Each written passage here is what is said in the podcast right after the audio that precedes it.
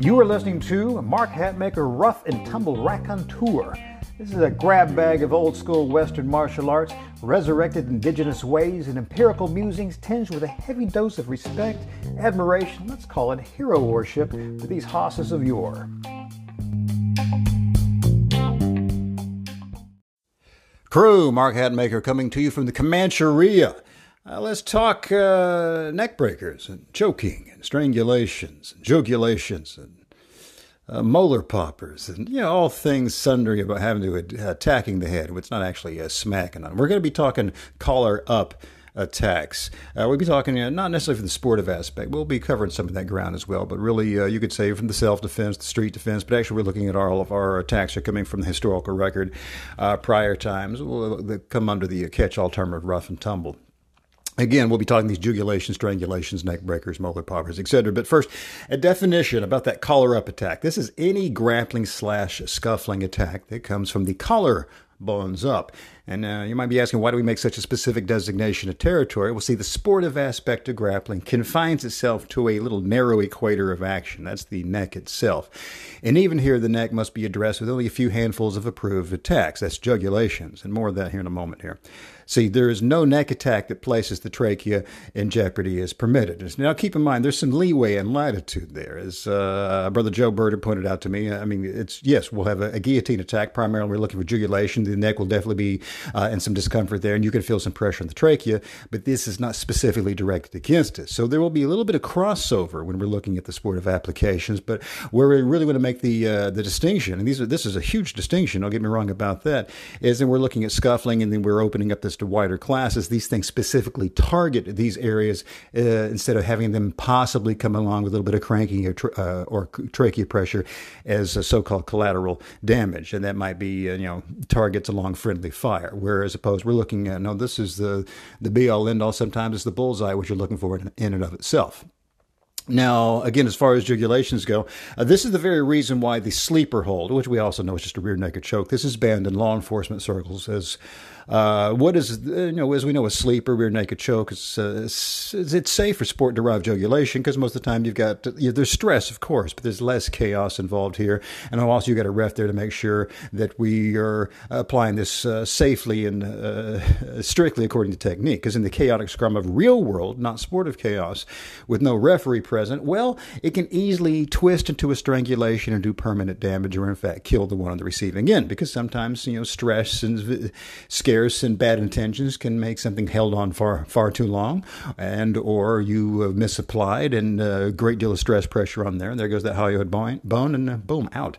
Now, these banned cases are a mixture of poor technique and some in live fire chaos and others, and I repeat, every single legal choke in M M A and light grappling arts is a really basically a class of jugulation, with the odd cervical jeopardy crank thrown in here and there. Again, there could be some blend there, but for the most part, though, that's what you're looking for, supportive grappling to make it uh, safe and with something we can return to again and again and again. Now, let us define some terms here. There are four ways to attack the head or neck of an opponent. Well, four ways that grapplers can uh, to approach the situation. Make sure here, in case you are thinking to yourself, I'm a striker, I don't do any grappling. Well, okay, okay, I get that if you want to, you know, clock out at this point. Uh, my my own preference is rough and tumble. It's got the whole thing in there. There's lots of hitting, lots of banging, lots of weapon work, and of course, lots of grappling and scuffling. You got to have it all in there to be complete and full. And if you think, well, I would never go to the ground, I just won't grapple because uh, my mighty striking prowess will prevent that from happening. Uh-huh. Yeah. All right. Keep thinking that.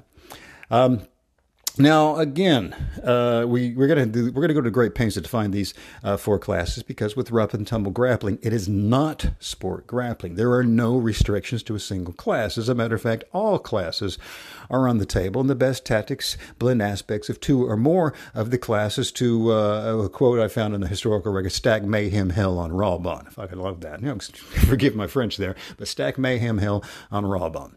Okay, let's get to the uh, four classes here. Jugulations. Now, this is any compression of the throat that impedes or cuts off arterial blood flow to the brain via constriction of one or preferably both carotid arteries.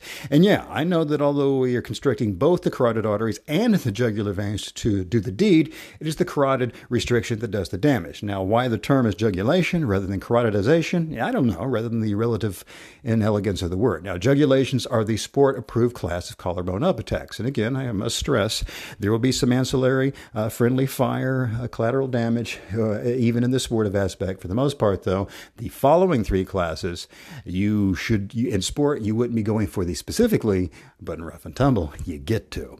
So we move on to strangulations. Now, this is any compression of the throat that restricts airflow and replaces the hyoid bone in jeopardy. This, uh, this class is where the law enforcement sleeper can step from restraint to death territory. This is everything from, you can think about when you see the Hollywood choke and, and, and in films where, you know, someone's just grabbing the throat and putting two thumbs across the throat. We think, oh, these things don't work. Well, it does with a good deal of uh, crushing pressure in there. Indeed, and can. It can. And this is every, even down to the garroting, uh, you know, the uh, piano wire work, whatever. The strangulations are indeed here. Now, we, next comes cranks. Now, this is any manipulation of the head or the neck that compresses, separates, torques, or kinks the cervical vertebra. Now, the variety of crank mayhem here is just absolutely staggering. Uh, some of us are already privy to that, and whenever you think, oh, there's probably a good two dozen of them, you're going to turn your, you know, shake your head when you realize, no, it's actually, let's point that to around one oh eight, one oh seven, one oh eight, somewhere. I believe that's it, last, last count. Distinctly different variations of cranking up the head. It's just amazing. And the last class we can call nerve pain or face locking or molar poppers. I mean, despite the name, this class refers to any grip that can be taken on the head, face, or neck that does the job. Tapping the opponent, of course, or stopping them or creating more stimulus pops so you can move on to something else. Sometimes if you got something stubborn, you're using these uh, face locks, molar poppers, et cetera to get onto the thing that actually cranks and kills or puts them unconscious. And again, these, these work via nerve uh, or bone compression, and they do not restrict blood flow, airflow, or place cervical vertebra in jeopardy. Again, they're not necessarily stoppers. They can be for many people, but they're meant to be those little spurs. It's, it's raking the horse, sunfishing that horse to get him exactly where you need him to go. Now, there's a staggering variety of compliance holds and man stoppers in this class, easily far more than the other three classes combined. And you notice I use the word molar popper. They're going to go uh, deeper in the history of this another day because it turned out, it turned out there were some people that were so skilled that taking that thumb along the outside of the jawline there, they could, you know, get that thumb and, think, and actually pop it from the outside of the face. Unless we think this might be, uh, you know, we're talking pop it out of socket, and we think this can't possibly be true. And there's a few stories of some Old West dentists who used thumb and forefinger to reach within the mouth. And this isn't during a fight. They were dentists. I think Doc Holliday, he didn't do this, but there is a record of a few who could, who had the strength to reach in and pull that tooth loose.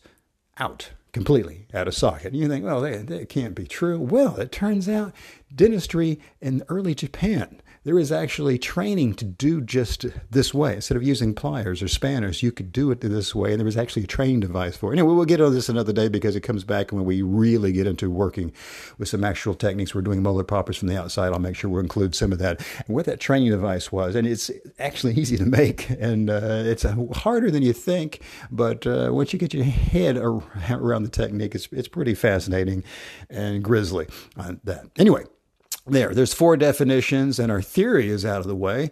Now, again, if you want the real deal hands-on and how-tos for many of these long-forgotten collar-up attacks, well, of course, I would direct you over to the Black Box Warehouse, particularly the last two uh, volumes we did, which is Black Box Volumes number twenty-four and twenty-five. These uh, burn the gates twenty different uh, head attacks above the collar attacks. There, there's more to come, and um, it'll give you a ripping and tearing for some wild-ass, unexpected, surprisingly easy-to-snag angles. Uh, of course, uh, we've got the upcoming uh, boot camp there in August. I'll put a link in there if you want to head out to that. We'll be demonst- uh, showing these plus many, many, many more. There's many more coming down the pike. But if uh, you're not a hands-on sort, at least hopefully this kind of opened up our eyes and ears that there's more going on above the collar than we uh, normally think. Anyway, take care of yourself, crew. Thank you for giving me some ears on.